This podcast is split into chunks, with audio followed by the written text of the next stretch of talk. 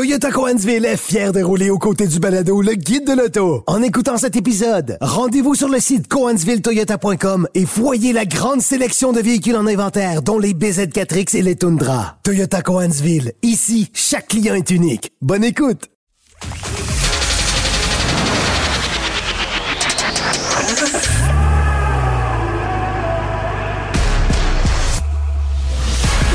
Actualité automobile.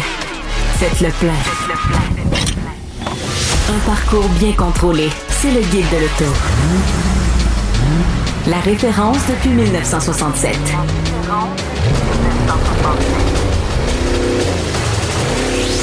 Le guide de l'auto. Bonjour tout le monde, bienvenue au Guide de l'auto télé-radio, euh, parce qu'il faut pas confondre Guide de l'auto TVA et le guide de l'auto à euh, Cube Télé. Ce que j'ai fait la semaine passée euh, dans des échanges de courriels, c'était un peu bizarre. Alors oui, il y a deux émissions du guide de l'auto à la télé désormais, mais vous l'entendez peut-être en balado ou à la radio en direct. Alors bienvenue, qu'importe le type de média que vous utilisez. Et vous aurez euh, peut-être compris que Antoine est un peu grippé cette semaine. Alors ah bon? les R vont sonner comme des N. bref, il y a des, des consonnes qui vont sonner un peu bizarres, mais on est là quand même. et vous aurez peut-être déjà remarqué l'absence euh, de Louis-Philippe qui est parti euh, assister à la levée de couverture du Chevrolet Equinox de production. Un véhicule qu'on peut aussi voir au Salon de l'Auto de Montréal euh, qui a été mis en avant-première ce jeudi. donc, il y a une famille complète de véhicules électriques, Hugues, du côté du Salon de l'Auto de Montréal. D'ailleurs, on va un peu commencer avec ça. Euh, alors, Louis-Philippe sera de retour la semaine prochaine pour nous parler notamment de ce qu'il aura appris sur l'Equinox avec une mise à jour parce que, bien sûr, euh, oui, ils sont à Montréal, mais non, sont pas encore sur le marché. Et il y a eu euh, un arrêt de production du Blazer EV, un report de commercialisation de l'Equinox. Alors, on va en apprendre peut-être un peu plus là-dessus. Mais en attendant, le Salon de l'Auto de Montréal, euh, il y a quand même plusieurs attractions et j'ai hâte de voir quelle sera vraiment la réponse du public. Est-ce qu'on y sera en si grand nombre? Parce que euh, on tente le tout pour le tout cette année. Oui, il y a euh, quelques constructeurs automobiles de plus. On en parlait la semaine passée, Ford entre autres.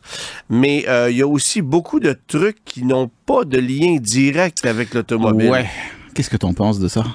Ben, en fait, on se disait à la blague, parce qu'on a amené euh, des embarcations nautiques, on a amené des euh, motoneiges, des VTT, des quads, on a amené toutes sortes de trucs. Essentiellement, le cinquième étage est composé de tout sauf de la voiture neuve. En fait, c'est plus le salon de l'auto, c'est le salon de la mobilité, de tout ce qui bouge euh, sur roue, sur l'eau, sur, sur terre. Ouais, c'est ça. et ce qui est un peu ironique, c'est que tout de suite après le salon de l'auto au Palais des Congrès, c'est le salon du bateau. Alors j'ai l'impression qu'il y a des véhicules qui vont ah. rester là pendant trois semaines. Il y en a qui vont faire des économies. Ouais, c'est ça.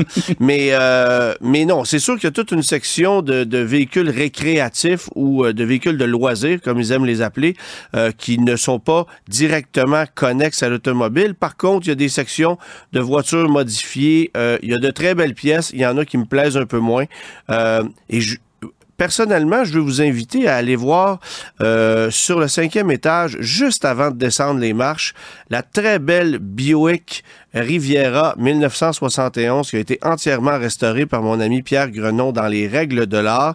Et cette voiture-là, c'est un hommage à la Buick que Guy Lafleur conduisait à l'époque.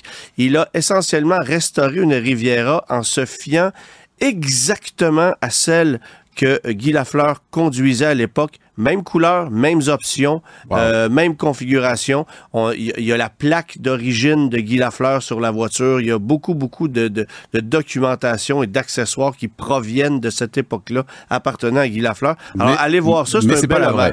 Mais c'est pas la vraie. La vraie, je pense qu'elle n'existe plus.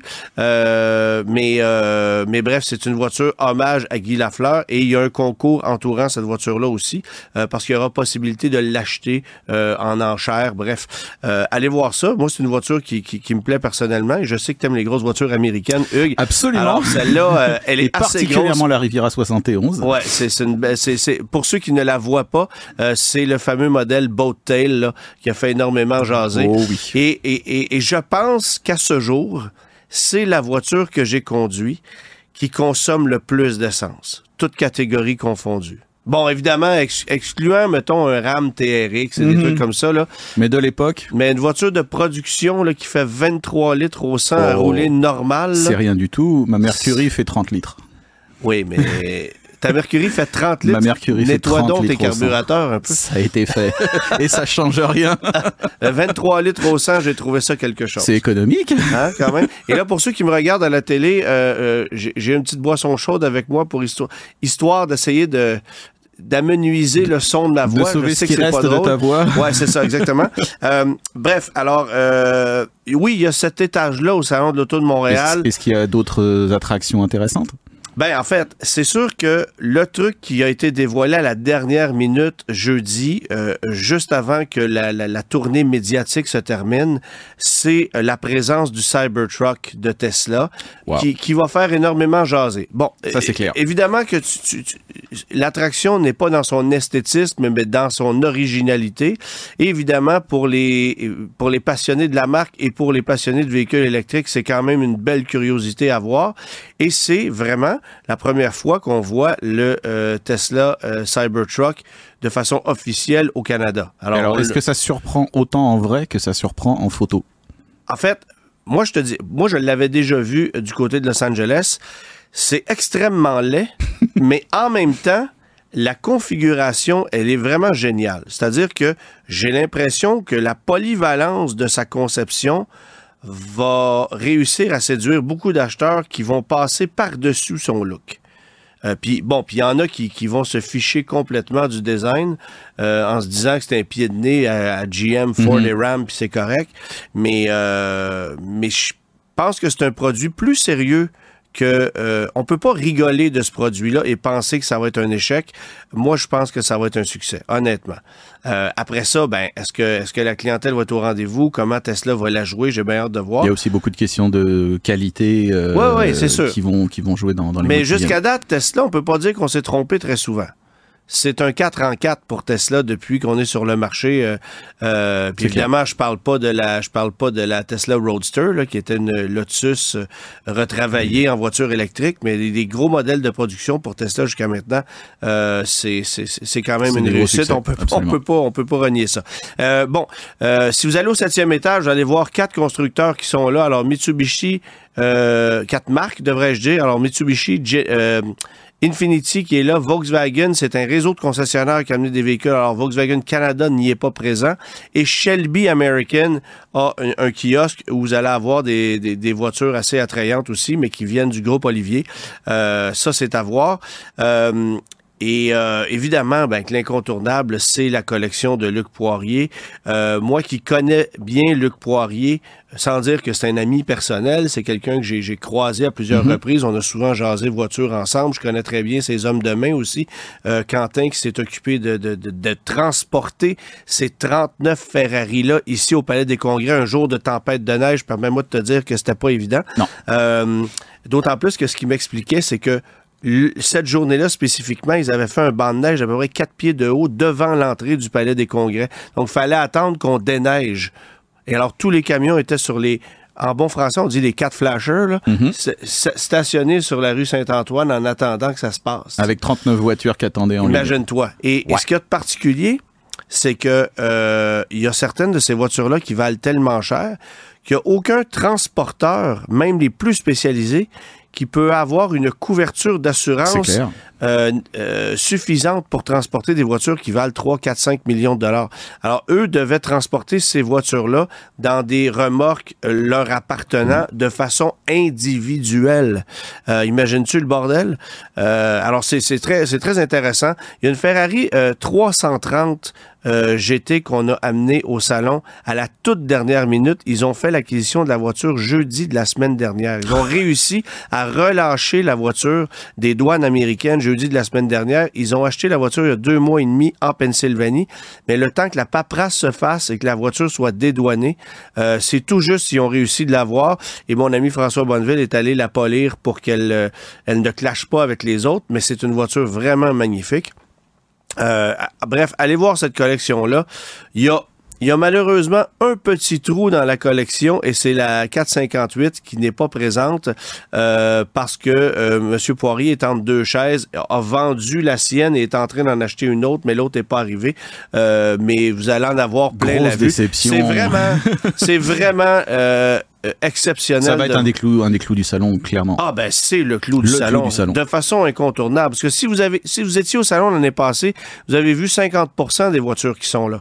Il, ça. il- il a ramené évidemment les, les cinq supercars Ferrari. Il en a ajouté une sixième, euh, euh, en étant la, la Ferrari Aperta. Mhm. Euh, donc euh, il y en a une sixième qui est, qui, est- qui est branchée là justement parce que c'est une hybride rechargeable.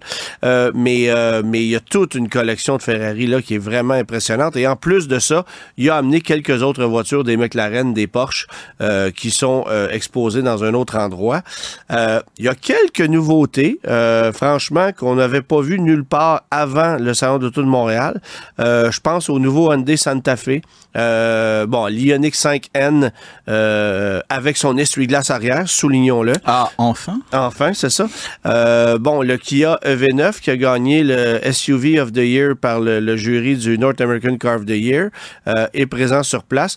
Bon, la Camry 2025, vous allez me dire que c'est rien d'excitant, mais c'est quand même un véhicule Ça reste quand même un gros vendeur, ça, ça reste quand même intéressant pour bien du monde. Et évidemment, ben, ce que je, je dois souligner que les constructeurs qui sont présents sur place euh, ont, ont- ont mis les efforts nécessaires. Ils sont, sont pas arrivés ici à moitié. Euh, J'apprécie particulièrement l'audace de VinFast. Alors, VinFast, c'est une compagnie euh, complètement champ gauche, qui ne fait rien comme les autres. J'ai discuté aujourd'hui avec le directeur euh, national des relations publiques et lui-même m'expliquait que composer avec les Vietnamiens, c'est assez particulier en ce sens que, évidemment que VinFast au Vietnam, c'est l'idole du peuple. Alors, on n'en parle jamais, jamais, jamais en mal. C'est toujours ultra positif. C'est clair. Et les Vietnamiens s'attendent à ce que ce soit comme ça d'un océan à l'autre, partout sur la planète. Malheureusement, pour eux, euh, ce n'est pas exactement le cas. Alors, eux, ils ont carrément fermé les portes aux journalistes en disant on ne veut pas avoir de commentaires négatifs, alors on ne prête rien. On ne fait, on fait un événement, et ça sera entièrement contrôlé. Et comme ça, ben, ils risquent pas d'avoir mauvaise presse. Euh, alors, ça sera un défi dans les prochains mois. que... Euh, c'est un appel à tous. là, si vous possédez un VinFast VF8, je veux le conduire. Euh, parce que j'ai même fait des démarches auprès des concessionnaires et euh, ça ne se peut pas. Euh, ils n'ont pas l'autorisation de prêter des véhicules. Bref, c'est assez compliqué. Mais VinFast est présent au salon avec un très, très gros kiosque. On aurait pu s'attendre à ce qu'ils disent, bon, ben nous, on va se concentrer sur le salon du véhicule électrique.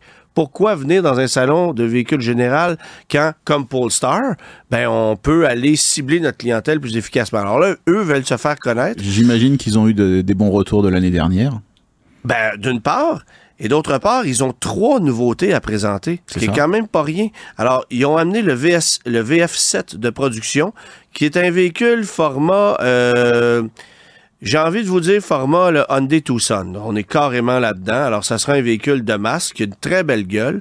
Le VF3, qui est un concept qui est, qui est à mi-chemin entre une Mini puis une Smart puis un Suzuki Sidekick. Tu sais, c'est- minuscule. Euh, c'est minuscule comme véhicule. Il semble que ça sera un véhicule de production vendu chez nous. J'ai presque de la misère à le croire tellement c'est minuscule. Euh, une camionnette qu'on appelle, dont le nom m'échappe, mais euh, le- le- le- une camionnette qui sera vendue par par Vinfast et un véhicule que, qui moi me plaît bien, c'est le VF6, euh, modèle de production aussi, qui est format Chevrolet Bolt littéralement. Ça. Alors ça, ça risque de connaître beaucoup de succès chez nous. Mais bref, ils ont une gamme très complète. Ils la présentent. Ils sont, euh, euh, audacieux. Euh, et je dois dire que Ford, qui était pas présent l'année passée, a mis le paquet aussi. Pas beaucoup de nouveautés à présenter, cela dit, mais ils ont un kiosque très, très, très sérieux. Alors c'est le fun de les voir revenir, de voir qu'il y a un peu plus d'engouement. Mais évidemment qu'il y a encore plusieurs absents. Honda Acura, Euh, évidemment, Subaru et Mazda, qui sont trois constructeurs euh, japonais qui ne sont pas présents. Ça, ça paraît. Euh, chez les généralistes, ben, on l'a dit la semaine passée, Stellantis n'est pas là. Alors, Chrysler, Jeep, Dodge, ça aussi, ça paraît. Puis là, ben, après ça, c'est toutes les marques de luxe allemandes. Alors, Audi, BMW, Mercedes, Porsche qui n'est pas présent. Mais vous allez quand même trouver certaines attractions. Lamborghini, Lotus, bon, il y, a quand même... Alors oui, il y a des trous, mais il y a quand même, il y a quand même de quoi se mettre sous la dent je Donc, pense. ça reste quand même une belle sortie euh, pour les amateurs, pour la famille, et puis euh, la traditionnelle sortie du mois de janvier. En fait, ça vaut encore le coup? ça vaut encore le coup dans la mesure où on, connaît les attentes. Faut pas penser qu'on va voir tout le monde. Alors l'année passée, il y avait beaucoup de gens qui étaient frustrés de la mhm. situation. D'autant plus que les gens n'étaient pas mis au courant et qu'on n'a évidemment pas publicisé le fait qu'à la dernière minute, Chrysler et Ford avaient rebroussé chemin. Euh, cette année, les gens sont peut-être un peu plus au fait de ce que c'est. Espérons-le. Et espérons qu'on n'aura pas trop de plaintes. Et quand je dis on, c'est l'équipe du guide de l'auto oui, qui a le tout dernier kiosque du parcours encore cette année à l'opposé du euh, à l'opposé du kiosque de rouleau suivant qui lui est en début de parcours. Alors euh, évidemment que je vous invite à venir nous voir aux deux kiosques, mais donc en fait si les gens arrivent au bon moment, ils risquent de te voir en arrivant et ils risquent de te voir aussi en partant. Ouais, ça se peut. Ça se peut. Effectivement, ça se peut. Et toi aussi, tu vas venir faire ton tour au kiosque, au, kiosque du guide, bien sûr. Alors, on va se croiser là-bas. C'est clair. Mais c'est évidemment que le salon de tous tout le temps un un moment fort pour débuter l'année. L'année passée, c'est vrai que ça a été un, difficile malgré la popularité de l'événement. On le disait, là, 140 000 euh, personnes à peu près, mais euh, mais il en demeure pas moins que euh, il y a quand même beaucoup d'attractions et plus que l'année passée. Mais parmi ça, il y a des trucs qui ne sont pas authentiquement dédiés à l'automobile. Faut ouvrir ses œillères un petit peu et, euh, et peut-être s'intéresser à autre chose que juste les voitures traditionnelles. Après tout, pourquoi pas? Bon, euh, il n'y a pas que le Salon de Montréal qui fait jaser cette semaine, il y a aussi le Salon de Détroit. Qui est supposé revenir au mois de janvier. C'est drôle, ça. Ah bah tiens. Tu sais, euh, tu l'as fait comme moi pendant des années, le salon de Détroit. Jusqu'à l'écœurement. ben, moi, moi, ça a été une tradition que j'ai adorée. C'est sûr qu'il y a eu des années euh, plus sombres que d'autres. Ouais. Euh, l'année suivant la faillite de, de, de, GM et de Chrysler, je peux te dire que on avait mis des chandelles avec des tapis gris puis des voitures, c'était à peu près tout, là. Mais, mais les, les bonnes années du salon de Détroit, évidemment, sont disparues avec l'arrivée de la pandémie. Mm. On avait déjà décidé de repousser le Salon de Détroit à l'été en 2020. Donc, il n'y avait pas eu d'édition en janvier 2020 comme il y aurait normalement eu. Et depuis, ça a été que des fiascos. Et là, on a décidé, contre toute attente, de revenir à la formule initiale, c'est-à-dire de faire ça en janvier, en début d'année, en même temps que le CES. Je trouve ça euh, audacieux. Et de toute façon, on va dire que le Salon de Détroit a quand même perdu beaucoup de son lustre. Ah, ben ça euh, sera jamais ce qu'on a connu il y a 15 ans. ça, c'est certain mais est-ce qu'on va aller rechercher un engouement ou, voir même la tradition que les gens euh, avaient euh, depuis des années d'aller voir le salon d'auto de Détroit? Moi, je veux dire, j'ai assisté au salon d'auto de Détroit pour la première fois en 97 et j'en ai pas manqué un jusqu'en 2019. Alors pendant 22 ans, j'y suis allé et alors j'ai vu l'évolution, j'ai vu les belles années, les moins belles années de cet événement-là. Puis je suis un peu content que ça revienne en janvier, euh, mais j'ai vraiment hâte de voir euh, quel sera le résultat de ce salon-là. Parce que si c'est comme ce qu'on a fait l'année passée, c'est-à-dire la présence de GM, Ford, Chrysler et Toyota uniquement, avec un petit kiosque Subaru où on avait amené des chèvres, euh, ben ça vaut pas le coup, là. Mais non. Mais non, exactement. bon, euh, j'ai aussi parlé euh, cette semaine euh, à l'ingénieur en chef de, de, la, de la Mustang Mach-E. Tu sais que c'est un véhicule euh, avec lequel on a connu beaucoup de problèmes chez Ford et ne sois pas étonné qu'il n'y ait pas d'autres produits Ford ou Lincoln exploitant cette plateforme-là pour le moment. Alors, elle s'appelle Donna Dixon. Euh, j'ai eu un entretien d'une demi-heure avec elle au téléphone pour parler euh, des problèmes de la Mustang Mach-E, qui sont évidemment nombreux. Et ça ne se limite pas qu'au véhicule. Euh, elle m'a beaucoup parlé des améliorations qu'on avait fait sur le véhicule, améliorer la qualité des batteries, améliorer les systèmes de sécurité, le système d'exploitation avec des mises à jour euh, pour que le véhicule soit plus fiable, réponde mieux aux attentes des consommateurs, ajustement des suspensions. On a parlé de tout ça.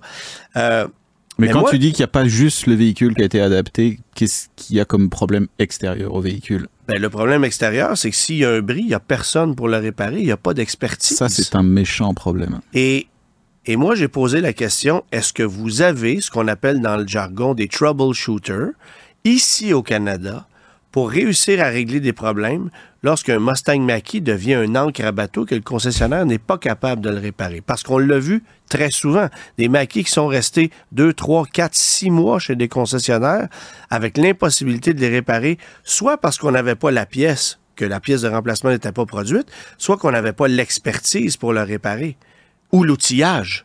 Alors, Quand et- on s'appelle Ford, c'est quand même un, un sérieux problème. Quand on est un nouveau venu, euh, Ben, en industriellement parlant, c'est presque admissible, mais quand on s'appelle Ford, c'est ben, en fait, moi, j'ai osé aborder le sujet du Canada versus les États-Unis. Parce que pour moi, s'il y a une compagnie qui a très longtemps considéré le Canada comme un 51e État, c'est bien Ford. Tu sais, le Canada, c'est moins important que le Rhode Island pour Ford. Euh, pourtant, au Canada, le F-150 est numéro un. C'est pas le cas aux États-Unis. Euh, Il y a quand même il y a quand même une fidélisation de la clientèle du côté de chez Ford absolument. ici au Canada, beaucoup plus au Canada anglais qu'au Québec. Au Québec, on, a, on perd un peu des parts de marché, mais quand même, c'est une marque très importante. là. Évidemment. Bon.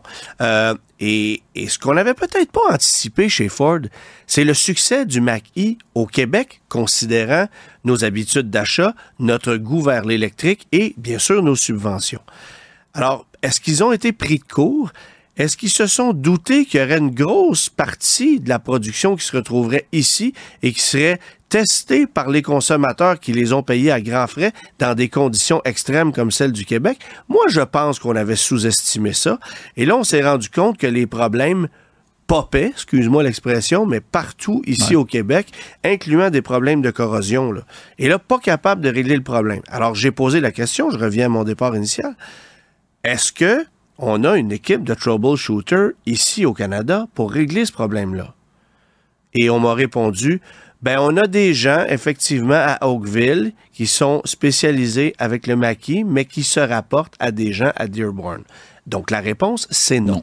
On n'a pas encore de gens spécialisés, experts, pour régler des problèmes. Et ça, ça demeure le pire problème en ce qui me concerne. C'est-à-dire que un concessionnaire Ford va être capable de réparer ton Ford F-150 les yeux fermés. À peu près. Tu as un problème avec ton Explorer, ton Edge, garde, on va le régler.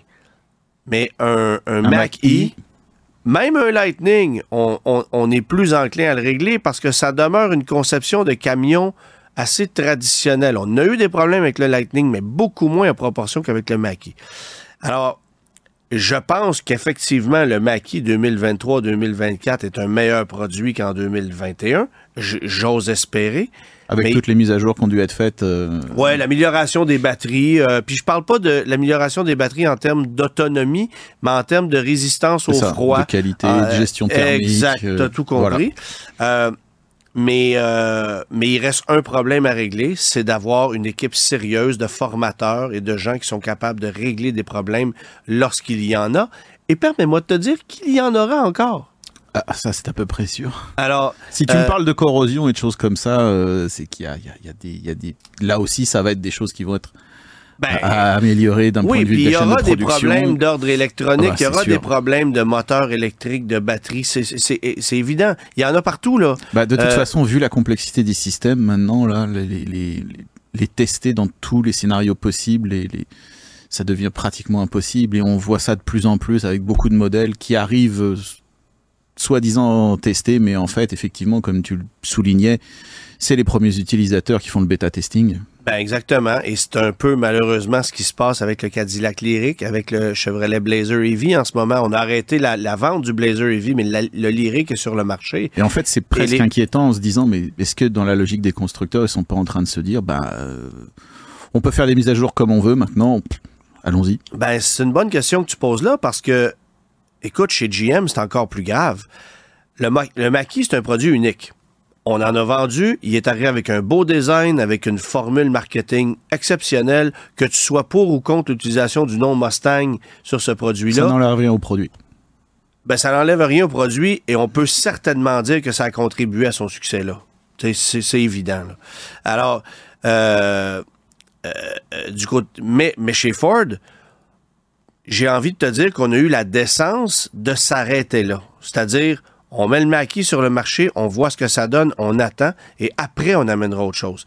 Alors que chez GM, ben là, tu le Lyric, tu le Blazer, tu as l'Equinox, euh, Biowick arrive avec un électrique, euh, Cadillac va les multiplier, ça sera pas long, là, on le sait, là, on a dévoilé toutes sortes de trucs. Euh, alors, euh, et, ça, c'est sans compter la famille des camionnettes. Alors, ça va donner quoi? Parce que c'est tout sur la plateforme Ultium. Tout- toute l'architecture logicielle, toute l'architecture hardware, les batteries, tout est la même technologie. Incluant Honda et Acura, le Incluant Prologue et le ZDX qui s'en viennent aussi. Là. Euh, on va essayer le Prologue d'ici quelques semaines d'ailleurs, on sera en mesure de vous en reparler. Mais je m'attends pas à une révolution. Je m'attends à un produit, oui, avec un design Honda, mais avec une technologie GM et avec des problèmes qui seront forcément similaires. En même temps, la bonne nouvelle, c'est qu'une fois que le problème est réglé, il est réglé sur tous les véhicules. Oui, mais s'ils se multiplient, comme ça a Ah, été le cas se chez Ford, c'est aussi sur tous les véhicules. et, et c'est le consommateur qui paie. C'est clair que les prochains mois vont être euh, un petit peu intéressants, surtout pour les premiers acheteurs. Ouais. Euh, bon, on- un autre électrique qui, qui a été euh, présenté cette semaine, je pense que c'est une belle riposte, ça. hein? Effectivement, le RAM ProMaster qui arrive en version électrique pour contrer le Ford Transit. Et en plus, bonne nouvelle, il a une excellente autonomie. Excellente. C'est-à-dire, il y a Pour un 261. camion, C'est ça. Il y a 261 km d'autonomie annoncée versus 201 pour le Ford Transit. Bon, les gens vont dire, ah, c'est effrayant, 201 km, mais en même temps, il faut comprendre un truc. Ces camions-là, ce sont des camions de travail à utilisation urbaine. c'est ça. Alors, les gens font pas du gros kilométrage avec ça. Euh, alors, 260, c'est suffisant. Pour les Euh, applications, c'est largement suffisant. Ouais, ouais, c'est ça. Et, et j'ai toujours dit que le Ram ProMaster euh, est un camion qui avait des avantages et des inconvénients. Avantage, c'est un véhicule à traction, donc en ville, c'est très maniable. Ça, ça tourne sur un 10 sous, c'est beaucoup plus pratique qu'un véhicule propulsé. En contrepartie, la mécanique a toujours été cauchemardesque et non fiable. Eh, On vient-tu de Ça régler le... remonte peut-être à ses origines Fiat. Ah, peut-être. Hein? Mais là, on vient-tu de régler le problème? Voilà. Euh, espérons qu'on a réglé le problème. Et espérons que ça sera la même chose avec la Fiat 500 électrique. Hein? Parce qu'elle aussi, euh, bonjour les problèmes de fiabilité, mais là, ça débarque avec la Fiat 500 électrique. Alors, pour, pour bien comprendre, le Ram ProMaster, c'est un Fiat Ducato avec une calandre Ram. là. C'est pas d'autre chose que ça. Exactement. Euh, mais c'est un produit qui risque de connaître du succès chez nous. Je trouve ça dommage, cependant, qu'on ait abandonné le Ram ProMaster City, qui est un format euh, pratique pour les milieux urbains. Remarque, Ford a fait la même chose avec le Transit Connect. Exactement. Euh, Nissan a fait la même chose avec le NV200. C'est- C'est c'est des formats européens, c'est des véhicules qui existent en Europe. Oui, mais ici, ça connaissait beaucoup de succès. Ça vaut son pesant d'or dans le marché d'occasion. Et je comprends pas qu'on ait complètement abandonné ce segment-là. Peut-être les lois tarifaires, peut-être le fait qu'ils étaient importés, peut-être que c'était pas Peut-être que les. Américains Ils faisaient pas assez de, ah, peut-être- oui, peut-être qu'ils faisaient pas assez de profit par véhicule vendu. Sinon, euh, Jeep a fait une annonce aujourd'hui. Oui, et là, on va en faire du profit. ouais. euh, parce que, bon, évidemment, on a dévoilé, on avait présenté le Wagoneer S euh, en design, c'est-à-dire, on on l'avait pas vu physique, euh, euh, de façon physique réelle. Euh, et ce qu'on a annoncé essentiellement aujourd'hui, c'est que ce véhicule-là, euh, qui sera un VUS intermédiaire 100% électrique, le premier de la marque Jeep, sera sur le marché chez nous dès cet automne. Je soupçonne très fortement que ce qui va se retrouver sous la base de ce camion-là soit la même chose que ce qu'on va retrouver sous la nouvelle Charger électrique. Euh, on n'aura pas développé Euh, deux plateformes non. Euh, euh, dédiées 100% électriques pour des véhicules de ce format-là, parce que ce sont deux gros véhicules. Euh, pour vous donner une idée, le Wagoneer S, attendez-vous à un format de Tesla Model Y. Là. On est carrément là-dedans. Et on va être dans les prix de ça. Ça va avoisiner certainement, on va certainement être au-dessus des 80 000 là, chez Jeep avec ça. Alors, ben, quand je te dis qu'il y aura du profit, initialement, peut-être pas tant que ça, mais... Si tout se passe bien. Tu sais, chez Stellantis, il n'y en a plus de véhicules abordables. C'est pas compliqué. Là. On vient d'abandonner euh, le Renegade et, Et sinon, le véhicule le moins cher, c'est un Jeep Compass dont le prix d'entrée flirte avec les 40 000. Et personne n'achète ça, là. Mais de toute façon, la, comme je disais la semaine dernière, la politique de Stellantis, c'est d'avoir des marges élevées sur chaque véhicule. C'est comme ça qu'ils vont chercher du profit. Même en Europe, leur petite voiture, maintenant les prix ont explosé, donc il n'y a pas de raison qu'ils ne chargent pas plus cher pour des camions qui ont toujours été historiquement plus chers, pour des berlines qui ont été toujours été historiquement plus chers ils vont là-dedans parce que de toute façon, maintenant, le marché se déplace vers ça. Les véhicules accessibles disparaissent et les constructeurs veulent systématiquement augmenter leurs marges et Stellantis est un des plus agressifs. Mais tu sais, toi qui, qui est d'origine européenne et qui analyse peut-être un peu mieux le marché européen que moi, la perception de la marque Jeep en Europe, il y a un peu d'exotisme là-dedans. Bien sûr. Ici, c'est pas ça. Là. Ben non. Et on s'est tiré dans le pied avec des produits comme le Compass, le, le Patriot, euh, les Jeep Liberty, des véhicules dont la qualité était épouvantable. Euh, ça a fait mal à l'image de la marque Jeep. C'est sûr que quand on est arrivé en 92 avec le nouveau Grand Cherokee, là, c'était un wow extraordinaire. Puis là, tu venais de relever la barre à un niveau supérieur, même si ironiquement, c'était pas un produit authentiquement Chrysler. Là. Il y avait un petit peu de Renault là-dedans. Ah, c'était complètement en développement. Euh, c'est ça. Euh, Renault AMC. Mais, mais, euh, mais c'est quand même un véhicule qui a relevé la barre de l'image de la marque. Mais par la suite, on a eu tellement de qualité inégale chez les produits. Bah, l'intégration avec euh, Chrysler dans les années 2000, ça a été un peu compliqué, surtout quand ils ont sorti leur clone justement de, de Caliber. Euh, ça, ça a été. Euh, on en a vendu, mais en même temps, euh, aujourd'hui, t'en vois plus sur les routes, puis ça fait pas si longtemps qu'on a arrêté de les faire. Non. Fait que, tu sais, c'était, on va le dire, là, dans, dans le jargon automobile, c'était des vraies poubelles. C'était, il n'y a pas d'autre terme, là. C'était de la cochonnerie sur roue. C'est effectivement des véhicules qui étaient pas fiables à l'époque et on savait qu'ils vieilliraient mal. Puis t'achetais ça, tu, tu levais ça sur un, sur un pont élévateur, puis tu étais capable de dire que les, euh, les joints à rotule, les amortisseurs, les freins, tout ça, ça allait lâcher dans le temps de le dire. Alors, tu pouvais acheter ton véhicule, le rhabiller avec des pièces d'après-marché de meilleure qualité, puis tu étais déjà plus en machine. C'était pas drôle, là. Mais on n'est plus là aujourd'hui, heureusement, sauf que les factures... Explosent. Explosent, littéralement. Euh, Dis-moi Antoine, euh, tu m'as dit qu'un de tes auditeurs euh, t'avait contacté pour te demander si c'était normal de payer 1000 dollars pour changer de l'antigel dans son Kona EV après trois ans. Ouais, alors ça, j'ai trouvé ça assez particulier. Alors, un véhicule électrique, euh, on sait que dans plusieurs cas, la batterie va être refroidie euh, soit par le système de climatisation ou soit par un système de refroidissement auxiliaire. Dans le cas d'un Kona électrique, c'est un système de refroidissement auxiliaire. Pour vous donner une idée, sur une Chevrolet Bolt, aussi drôle que ça puisse paraître, il y a trois systèmes de refroidissement. Alors, c'est pas vrai qu'il n'y a pas d'entretien sur un véhicule électrique, ça, c'en est non, la ça, clair. Et effectivement, il est prescrit chez Hyundai qu'après trois ans ou 72 000 km, vous devez remplacer cet antigel-là euh, afin que la batterie puisse, puisse être tempérée adéquatement et l'antigel a une durée de vie. La durée de vie de cet antigel-là est de trois ans. C'est un antigel propre à Hyundai qui est dit électrique, euh, mais qui a ce, désavantage de coûter extrêmement cher. C'est 149 dollars le 2 litres et il rentre pratiquement 12 litres dans le véhicule. Alors faites le calcul ce qui a absolument pas de bon sens. Euh, mais ce que je m'explique mal, d'abord, c'est le coût de, ce, de ce, cet antigel-là, mais aussi le fait qu'on puisse acheter euh, chez Valvoline, par exemple, du, du, je crois que le nom c'est du Zerex. Alors c'est un antigel diélectrique équivalent à celui-là. On le paie 29 dollars le gallon.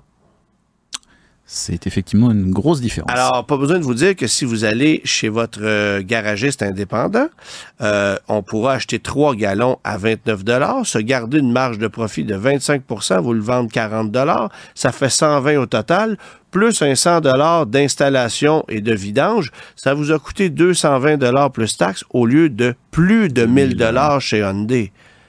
Et en plus, cet antigel-là, chez Valvoline, il est bon 5 ans, pas 3 ans.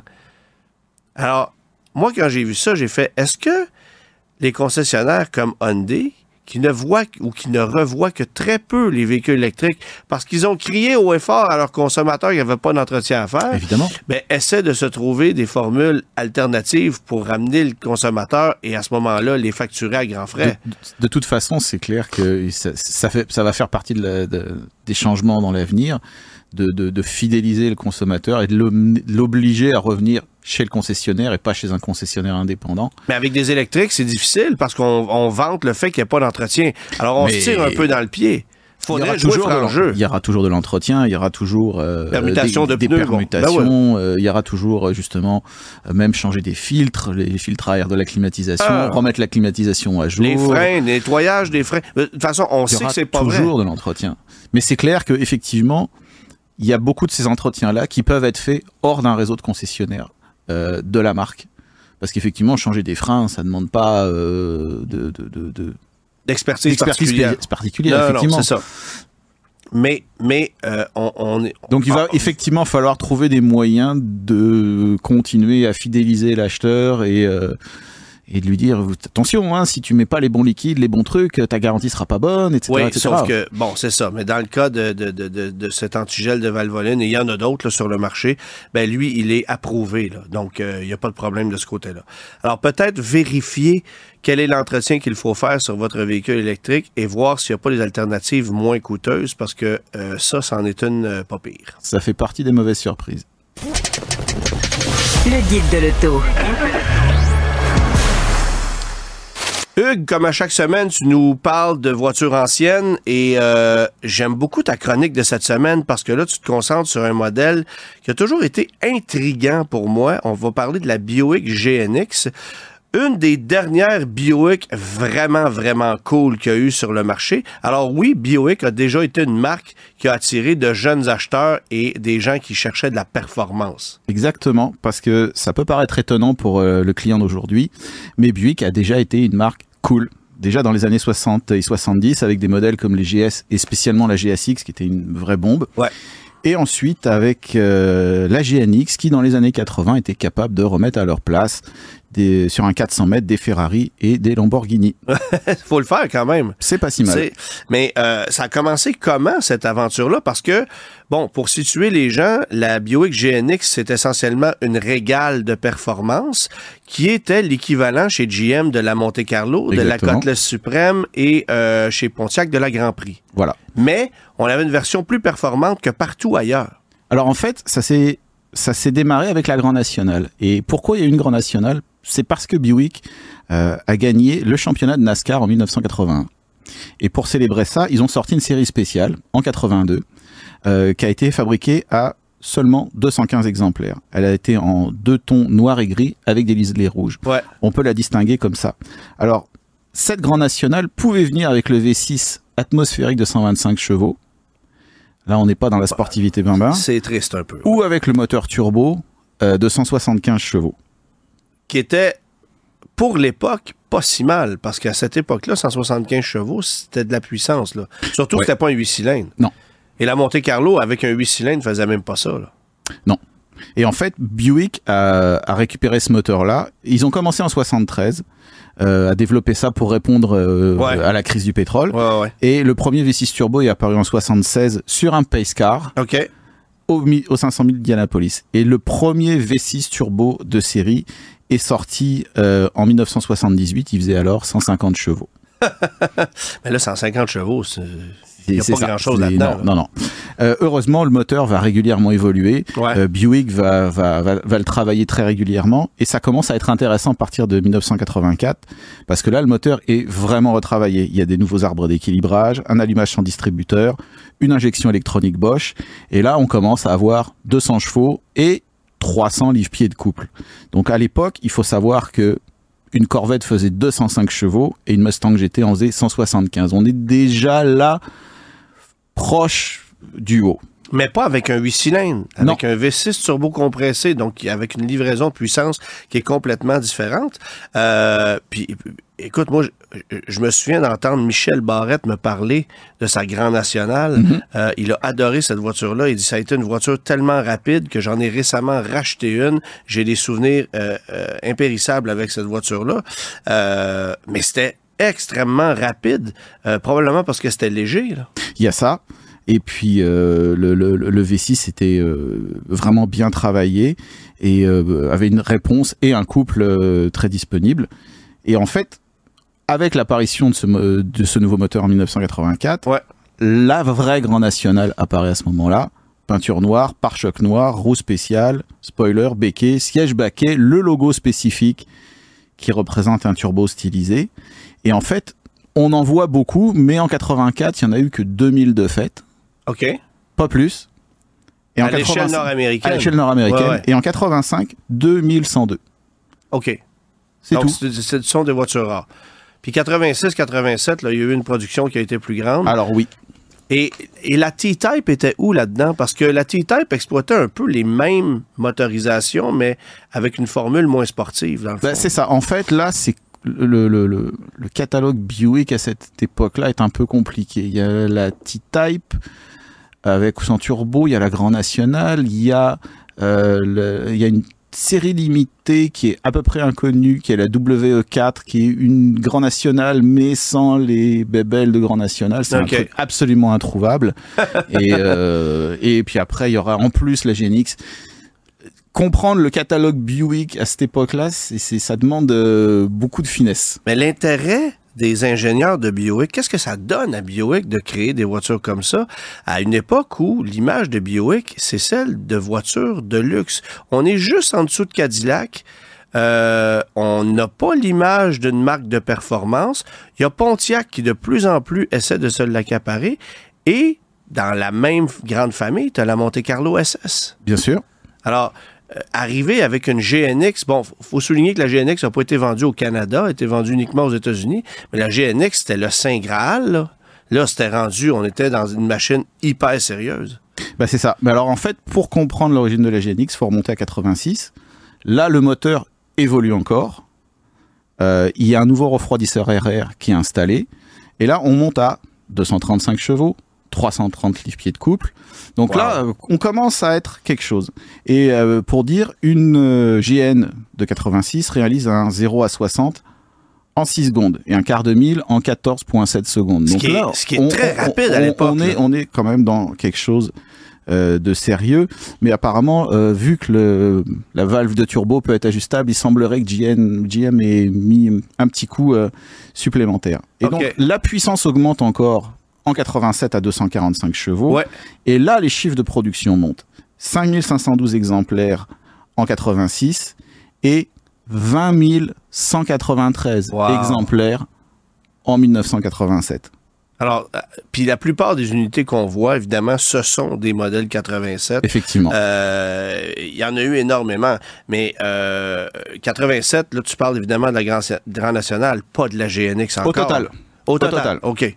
Parce que la GNX, c'est une petite série Tout là-dedans. à fait. Alors, c'est quoi les distinctions de la GNX euh, par rapport à la Grand Nationale? Oh là là, il y en a, il y en a beaucoup. Euh, en fait, l'esthétique extérieure euh, change. Il y a des élargisseurs d'ailes. Ouais. Pour un Jante.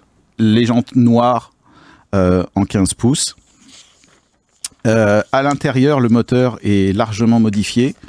Nouveau turbo, Garrett Air Research, T3, turbine en céramique, Ouais. électronique reprogrammée, nouveau refroidisseur RR, échappement double à faible restriction. Et le moteur est donné à ce moment-là pour 276 chevaux. En réalité, il semblerait qu'on Ouais. soit plus dans les 300. C'est incroyable.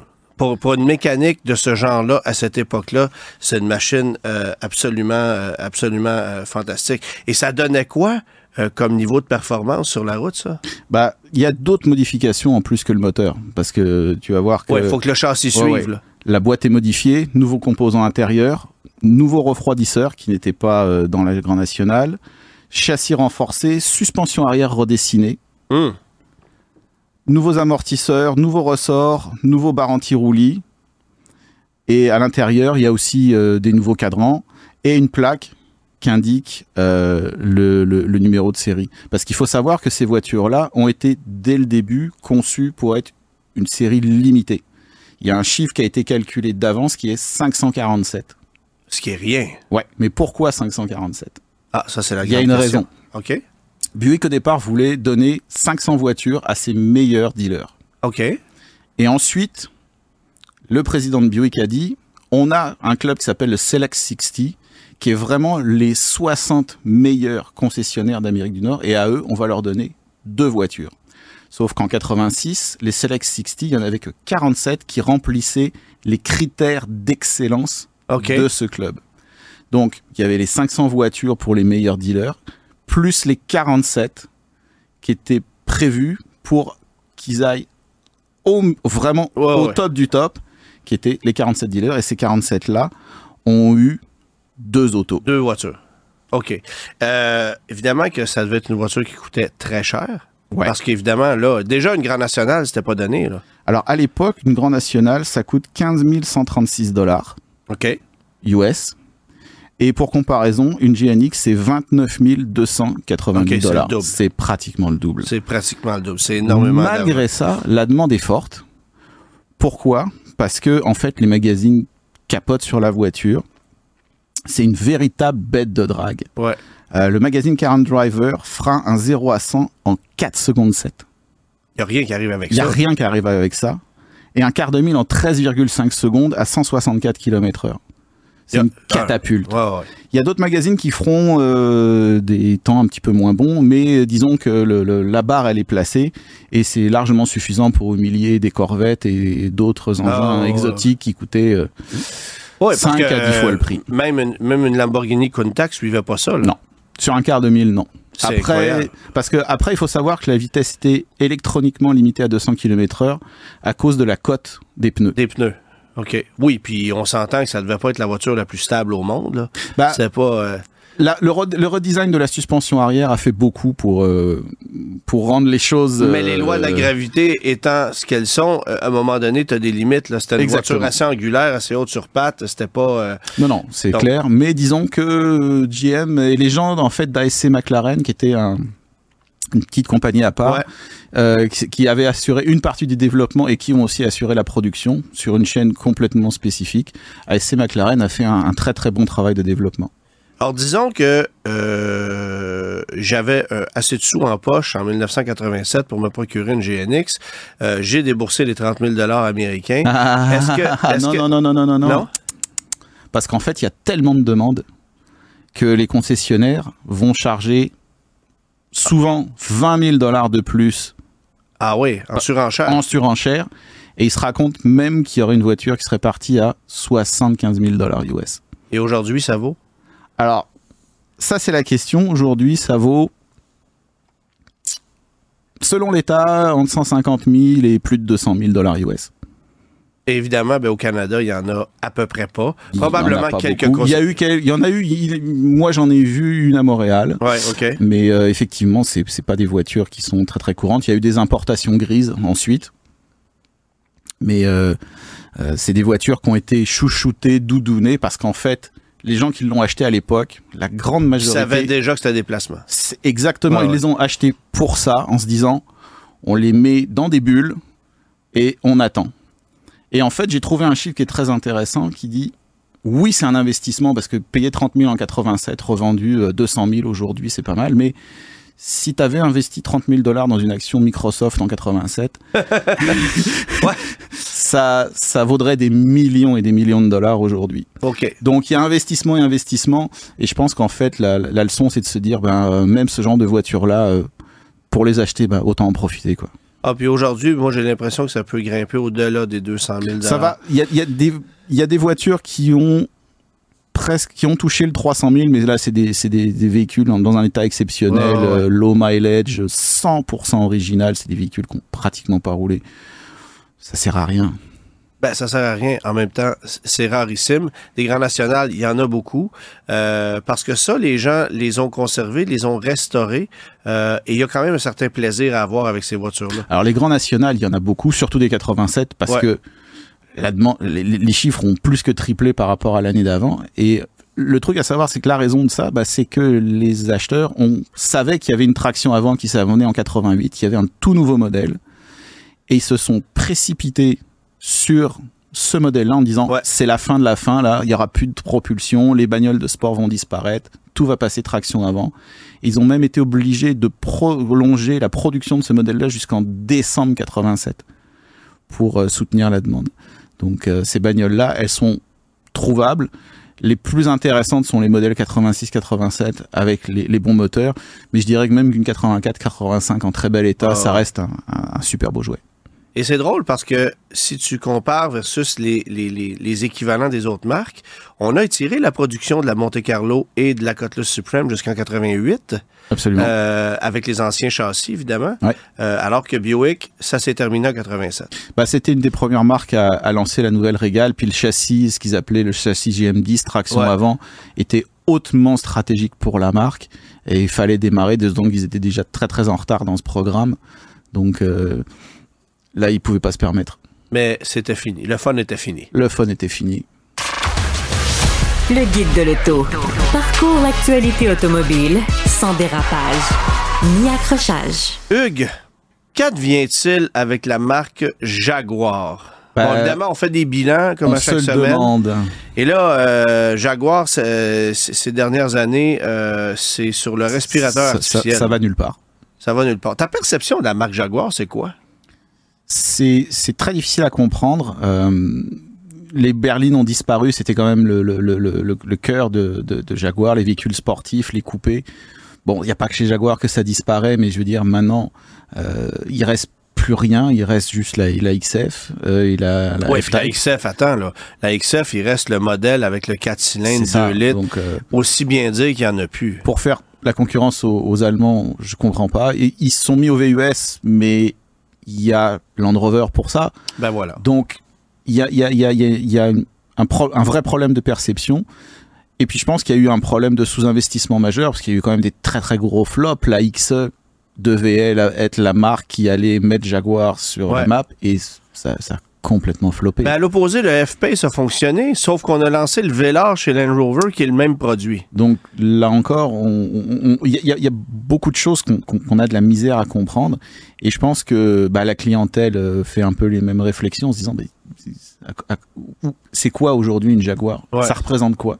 Mais quand on prononce le nom Jaguar, Ah, il y a quand même, ben, c'est riche en histoire. C'est Euh, incroyable. Mais, mais c'est aussi une marque très prestigieuse, beaucoup plus à mon œil qu'une BMW, qu'une Audi. Là. Jaguar, c'était, écoute, tu roules en Jaguar à une certaine époque, là, c'était la crème de la Mais crème. tu l'as dit à une certaine époque. Aujourd'hui, non, ben, je veux dire, quand on dit la Cadillac des, aujourd'hui, une Cadillac, c'est plus nécessairement la crème de la crème. Euh, mais Jaguar, c'était ça. Euh, et là, quand tu regardes, bon, je vais vous donner une idée aux gens de ce, de ce que Jaguar a vendu cette année euh, au Canada. C'est 1118 voitures au pays tout entier.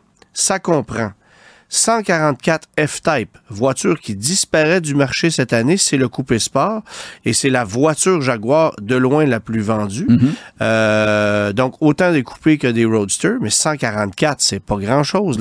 Quand Euh, on voit les chiffres d'une 911, là. Ben, on a vendu presque 3911 cette année. Alors, c'est c'est pour te donner une ça. idée. 49 XF, et j'aimerais vraiment parler à un propriétaire de XF 2023. Si vous avez acheté une XF, contactez-moi. Je veux comprendre votre réflexion. Pourquoi? Pourquoi?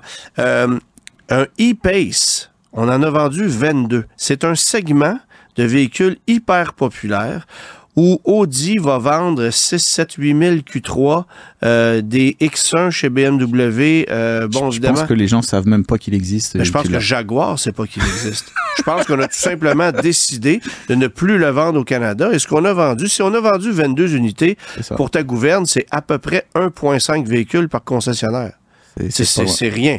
Euh, Et 45 iPace. C'est ça. Alors, le iPace, qui est un véhicule électrique qui, lorsqu'il a été lancé, était très intéressant, Tout à fait. se défend encore bien, a vieilli un petit peu, c'est vrai, mais, C'est euh, le problème avec les précurseurs.